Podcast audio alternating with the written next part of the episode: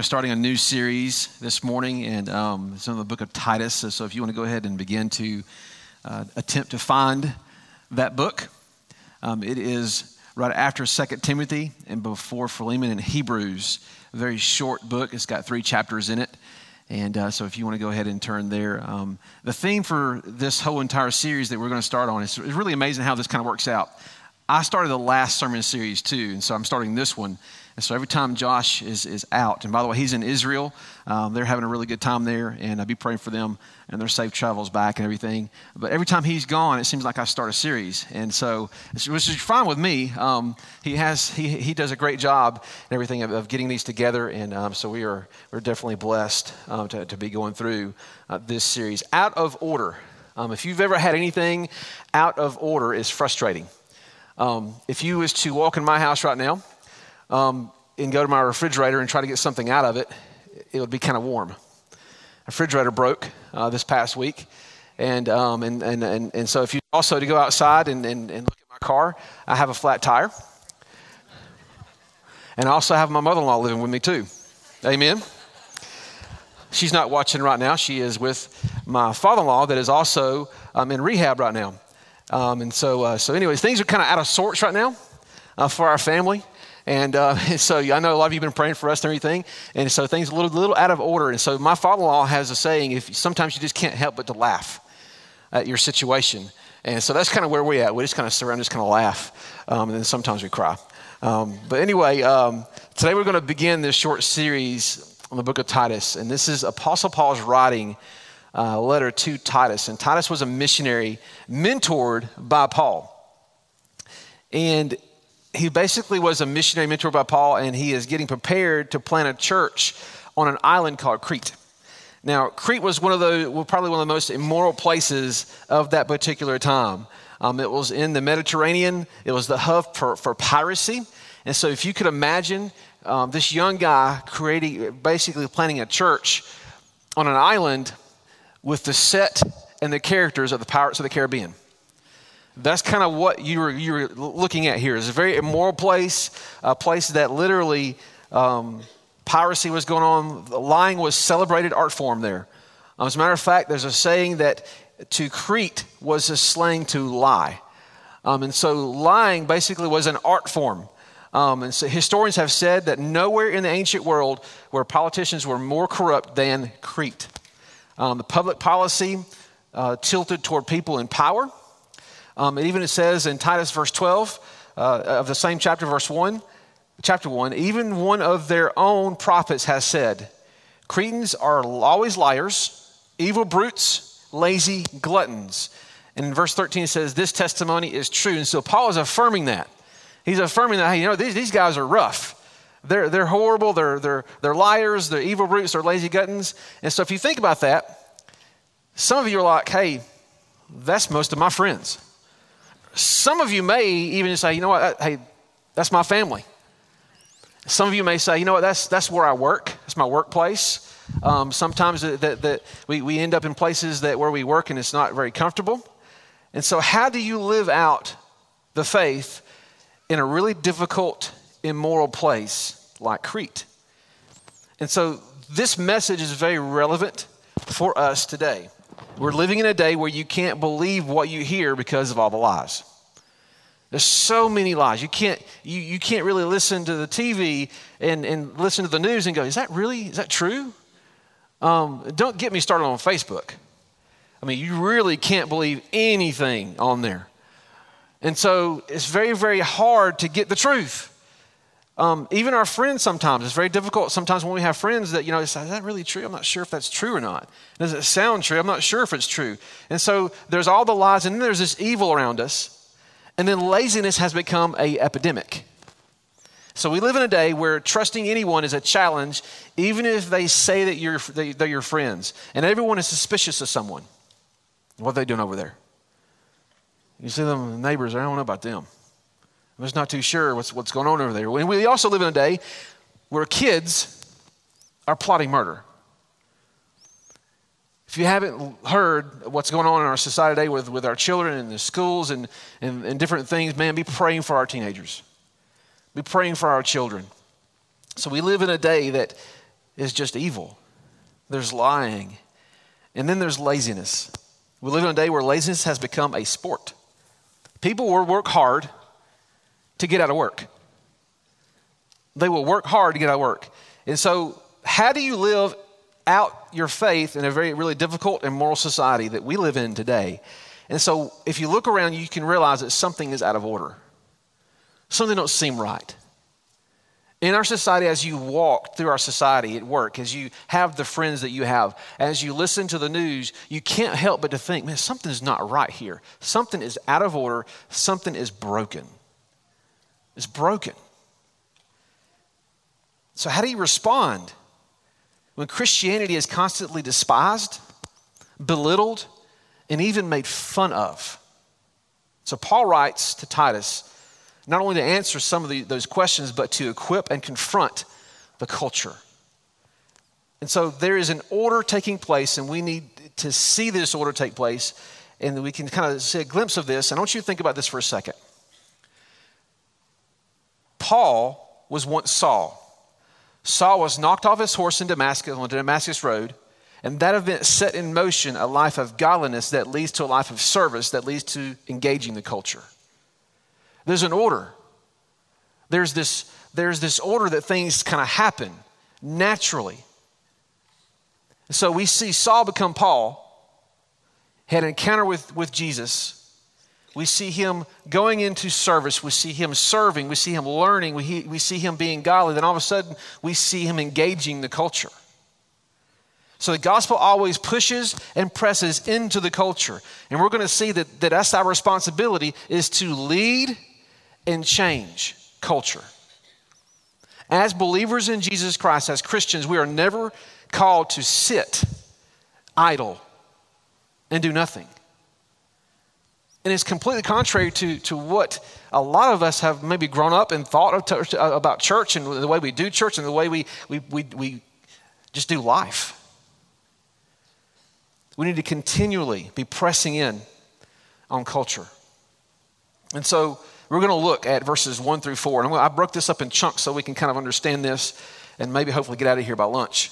So verses 1 through 4, Titus verse, verse 1 1 says, Paul, a servant of God and the apostle Paul of Jesus Christ, for the faith of God's elect and the knowledge of the truth that leads to godliness. And so that phrase, the truth that leads to godliness, or at least that is the theme, is to come up over and over and over again in this, in this particular entire book of Titus the truth that leads to godliness. God's purpose in this book, in this gospel, is to create for himself a loving people that loves him and others. That is the gospel.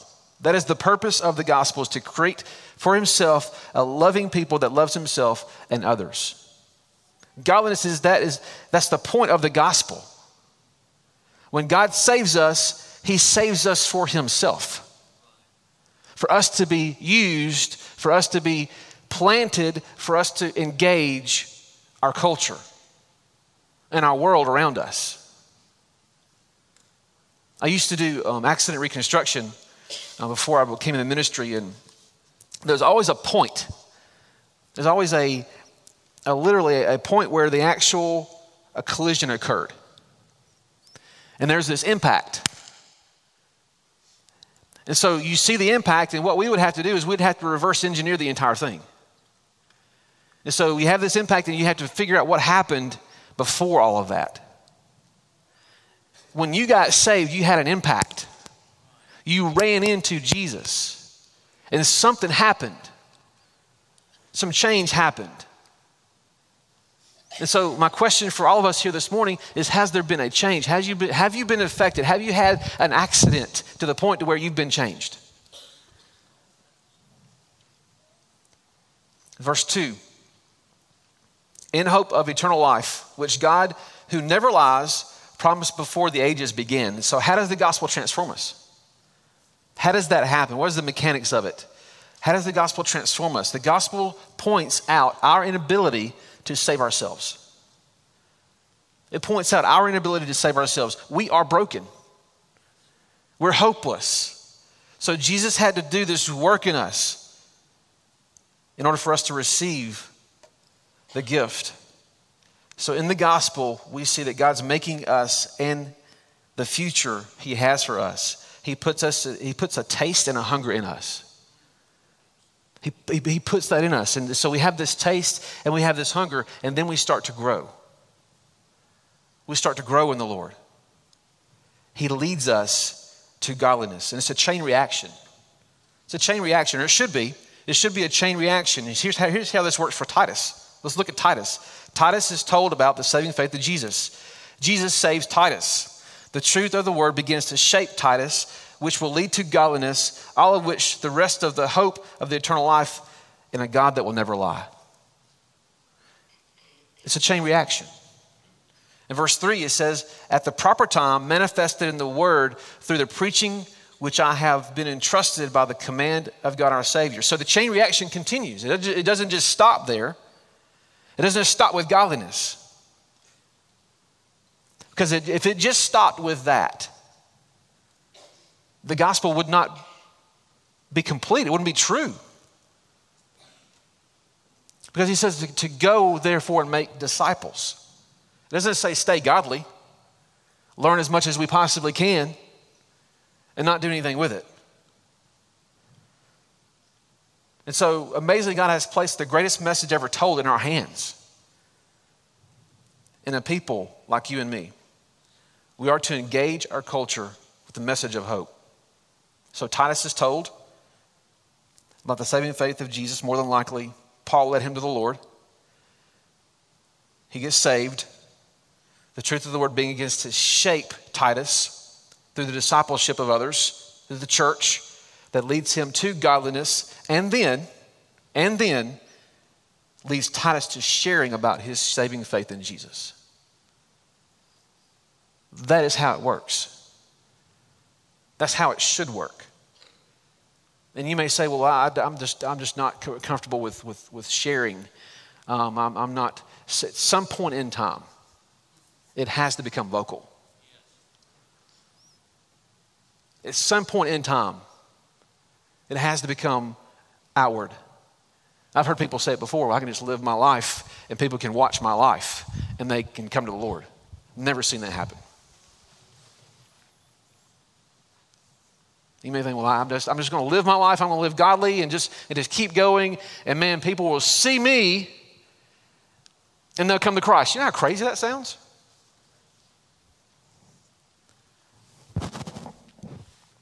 It has to become vocal. Verse 4 it says, To Titus, my true child in common faith, grace and peace from God the Father and Jesus Christ our Savior. Titus was a true son in our common faith. Our common faith. And so Paul used the phrase true son for Timothy also. Paul was the spiritual father of both Timothy and Titus. He led both boys to faith in Christ. And so I want to key in on common faith. And I think it's important to note that Titus was to preach the same message that Paul preached. It is passed down.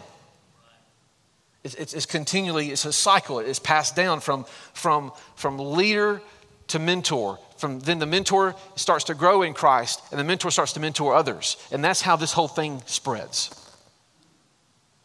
And then you have this area that we have called Crete. So Titus was to share in this common faith and have been commanded to go and make disciples. Verses 5 through 9, we're going to look at this. And this, basically, the first four verses is a life of godliness. Paul talks about this life of godliness that, that, we, that need to be manifested in us. And then verses 5 through 9, see, we see that godliness leads to service. Godliness leads to service.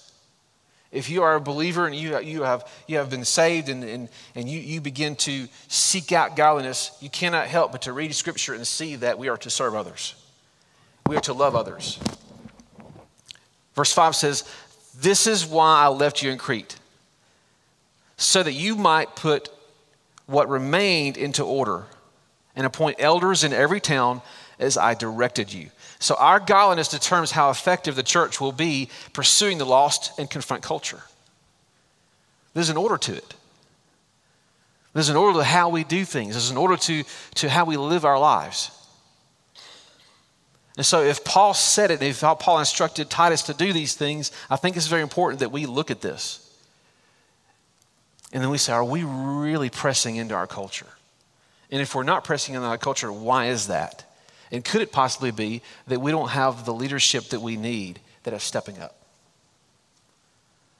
Not just here, but church in general, across this community.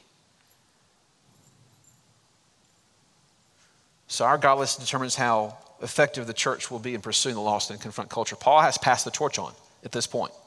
He's passing the torch on to Titus, and how Titus has been charged with appointing godly leaders to set in motion unity in the church. There are two types of offices in the church. Two types of offices there's elders and there's deacons. Elder, overseer, and pastor are used interchangeably in Scripture to refer to the same office. Deacons are to serve, elders are to lead out. Elders are not, and I want to get this really straight, elders are not super Christians, and that, that, that's not what Paul is saying here. And this is what he gives us a list here. Let's, let's, let's read this list. Verse 6, it says, If anyone is above reproach, husband of one wife, and, has, and his children are believers, and not open to change of debauchery and insubordination. For an overseer, as God's steward, must be above reproach. He must not be arrogant or quick tempered or a drunkard or violent or greedy for gain, but hospitable, a lover of good, self controlled, upright, holy, and disciplined. He must hold firm to the trustworthy word as taught, so that he might be able to give instruction in sound doctrine and also to rebuke those who contradict it. And so that is what a godly leader looks like.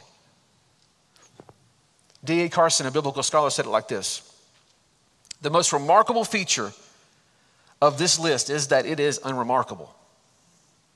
It contains nothing about intelligence, decisiveness, drive, wealth, or power. Almost everything, and I want you to hear this almost everything on this list is elsewhere in the New Testament required for all believers.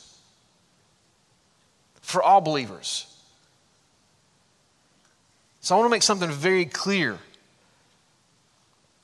Could it be possible?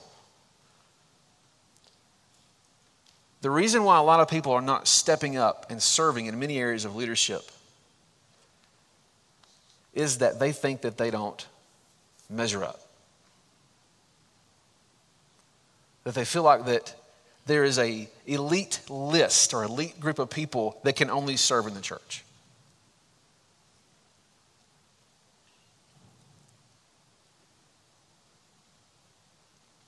And so I don't think that's what Paul means to say. Rather, Christian leadership demands a focus of the kinds of characteristics and virtues that ought to be present in Christians everywhere.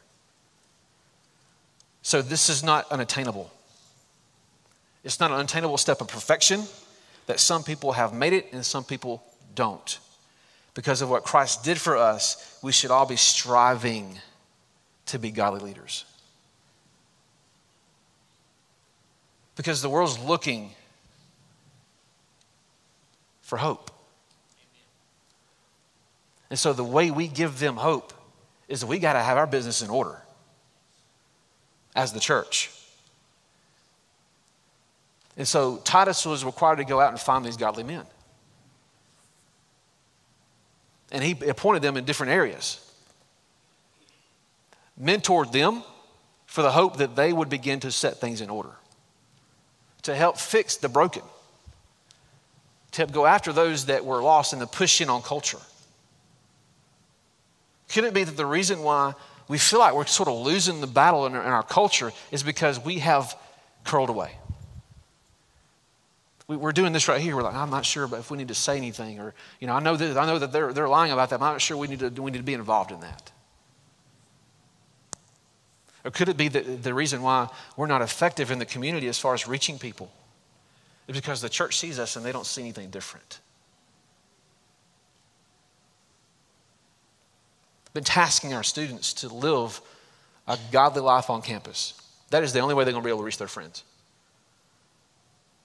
Because if they're doing the same things that their friends are doing, they'll never reach them. It's the same thing for us adults. if we're acting in, in, in, in a way at the ballpark, I step, oh, uh, am I meddling? At the ballpark, on the fields, at your workplace.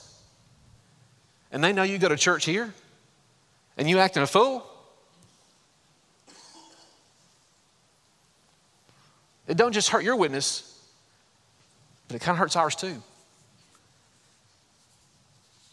My burden is to see people saved. I've got a daddy. I've got family members. I got a list of friends that I'm going after. I'm not perfect, man. If you know me, you know Brad Tollison is not perfect, but I'm trying the best I can to reach my friends and to live in such a life that, that maybe someone can see that, man, you know, this guy, he, he's the real deal. He ain't perfect, but he's not like everybody else. And then that's my prayer, is that we would be a people that people look at and go, man, they're, they're a little different there. They're a little different there. So these are good men, godly character. These are men of good godly character, not out of, not, here's the not, out, not out of obligation. Not out of obligation, but because of what Christ has done in their hearts. They're not acting like they're godly. They're, they're godly because of their heart. That's where true service happens. And it keeps the church unified, it keeps the church healthy. And so Titus is charged to find these guys. And here's why the church must be unified when facing an enemy that seeks to devour and destroy.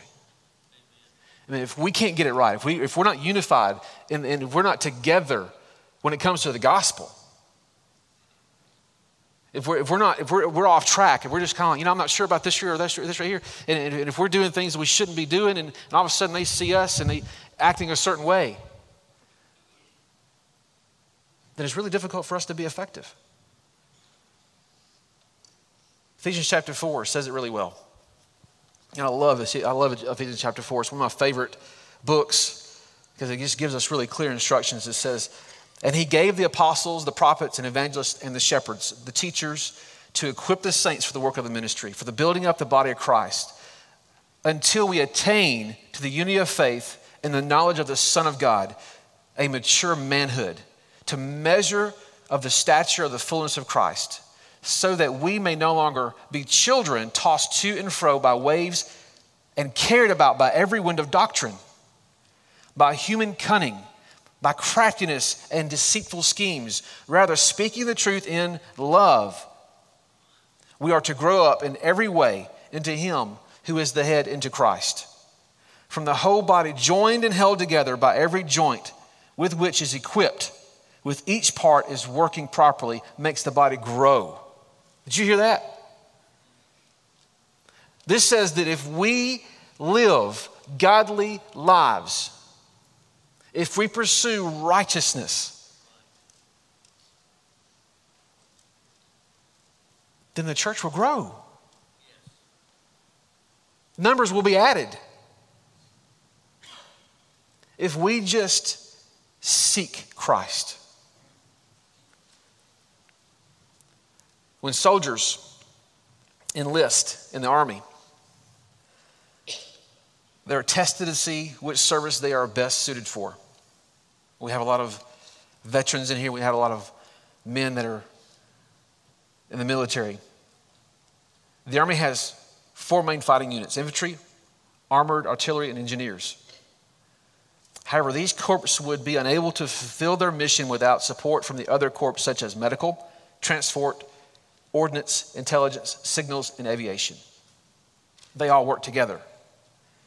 Each corps needs soldiers to fulfill these roles and all the necessary proper function of the whole. Furthermore, no matter which unit they belong to, soldiers are expected to be combat ready at all times, able to march into battle and face the enemy.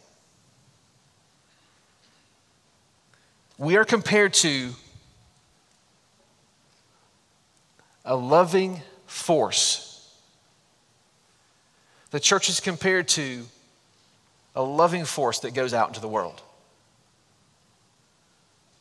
We are to press in on culture. And we have our marching orders. And so Titus has his troops.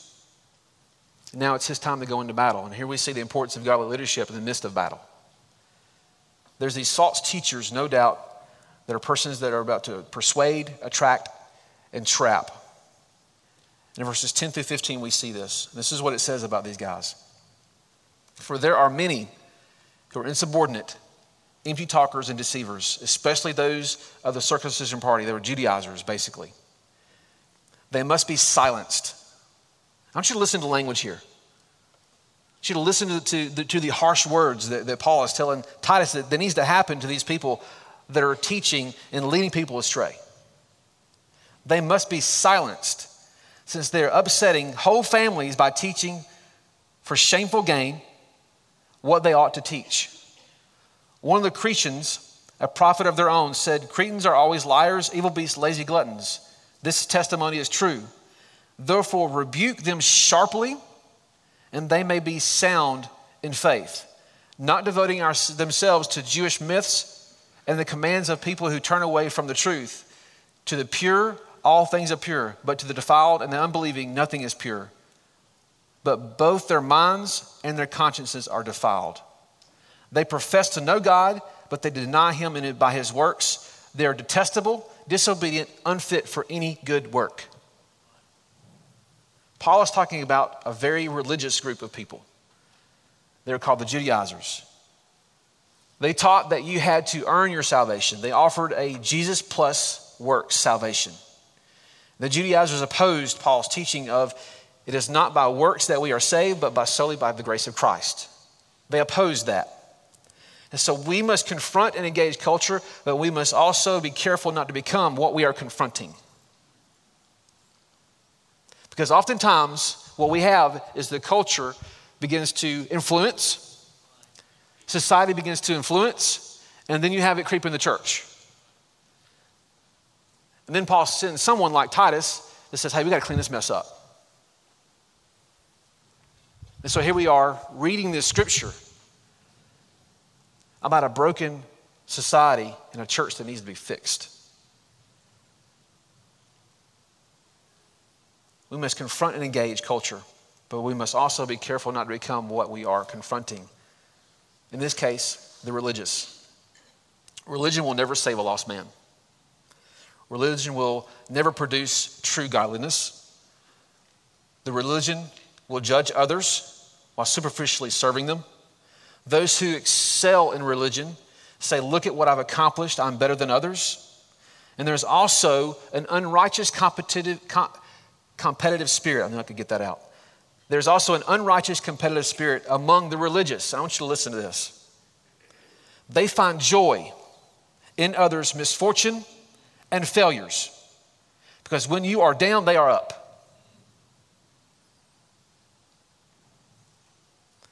The religious concern with sin is to avoid punishment.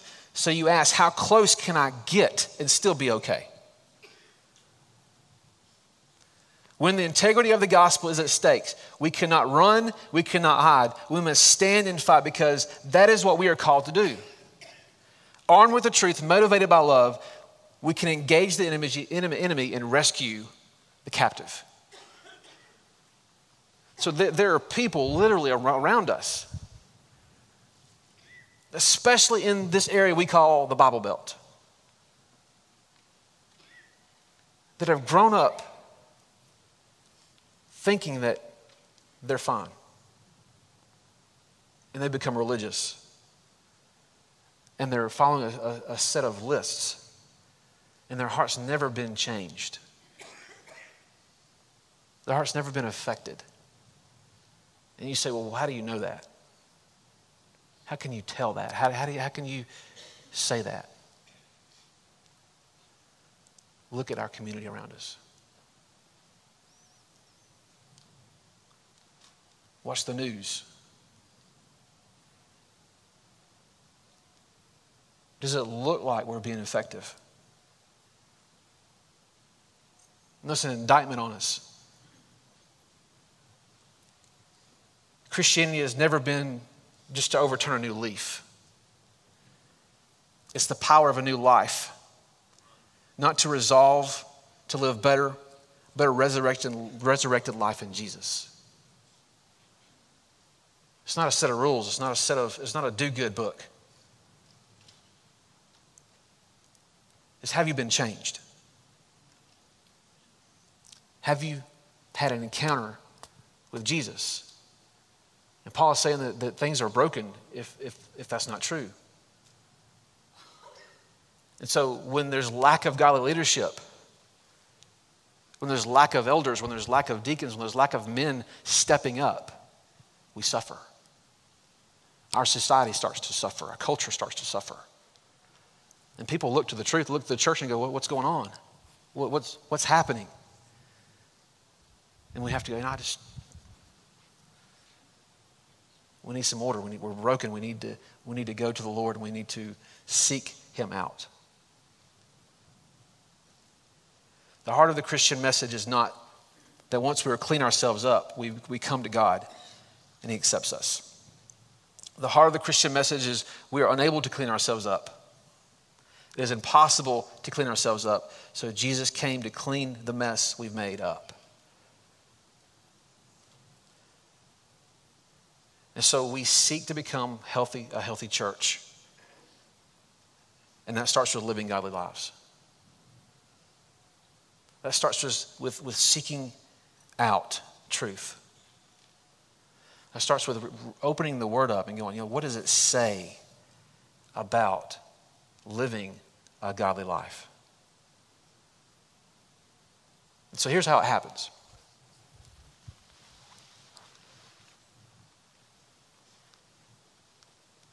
Young man, 21 years old,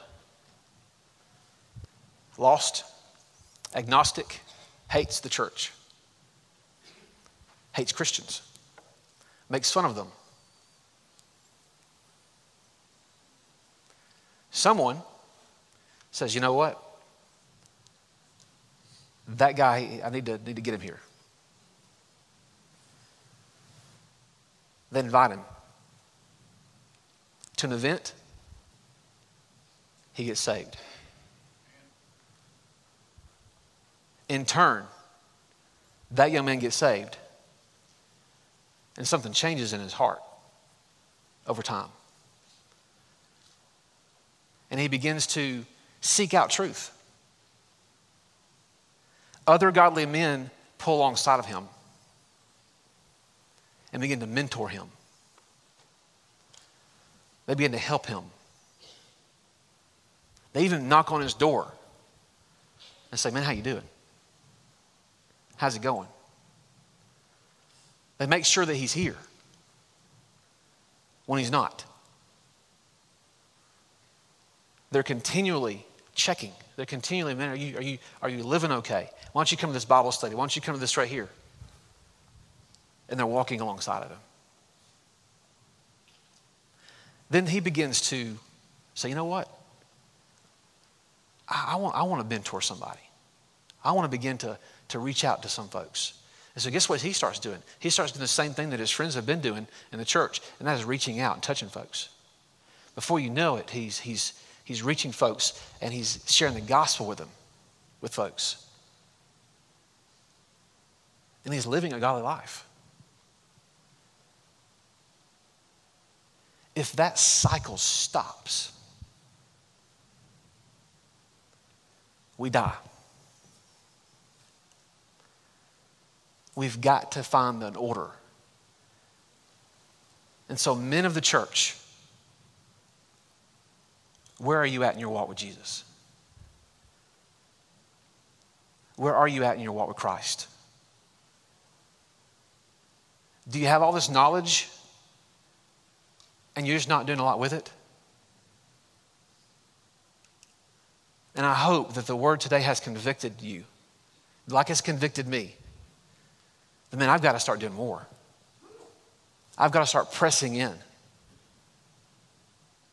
Because if we don't, in 15 years from now, who knows where we'll be? And so, my prayer for you this morning is that you would begin today the process of seeking out truth, the process of seeking out Scripture. And man, along that path, find some young man that needs help. Ladies, find some young lady that needs some help, that needs to grow. Man, our young ladies need some older ladies to come alongside of them and help them.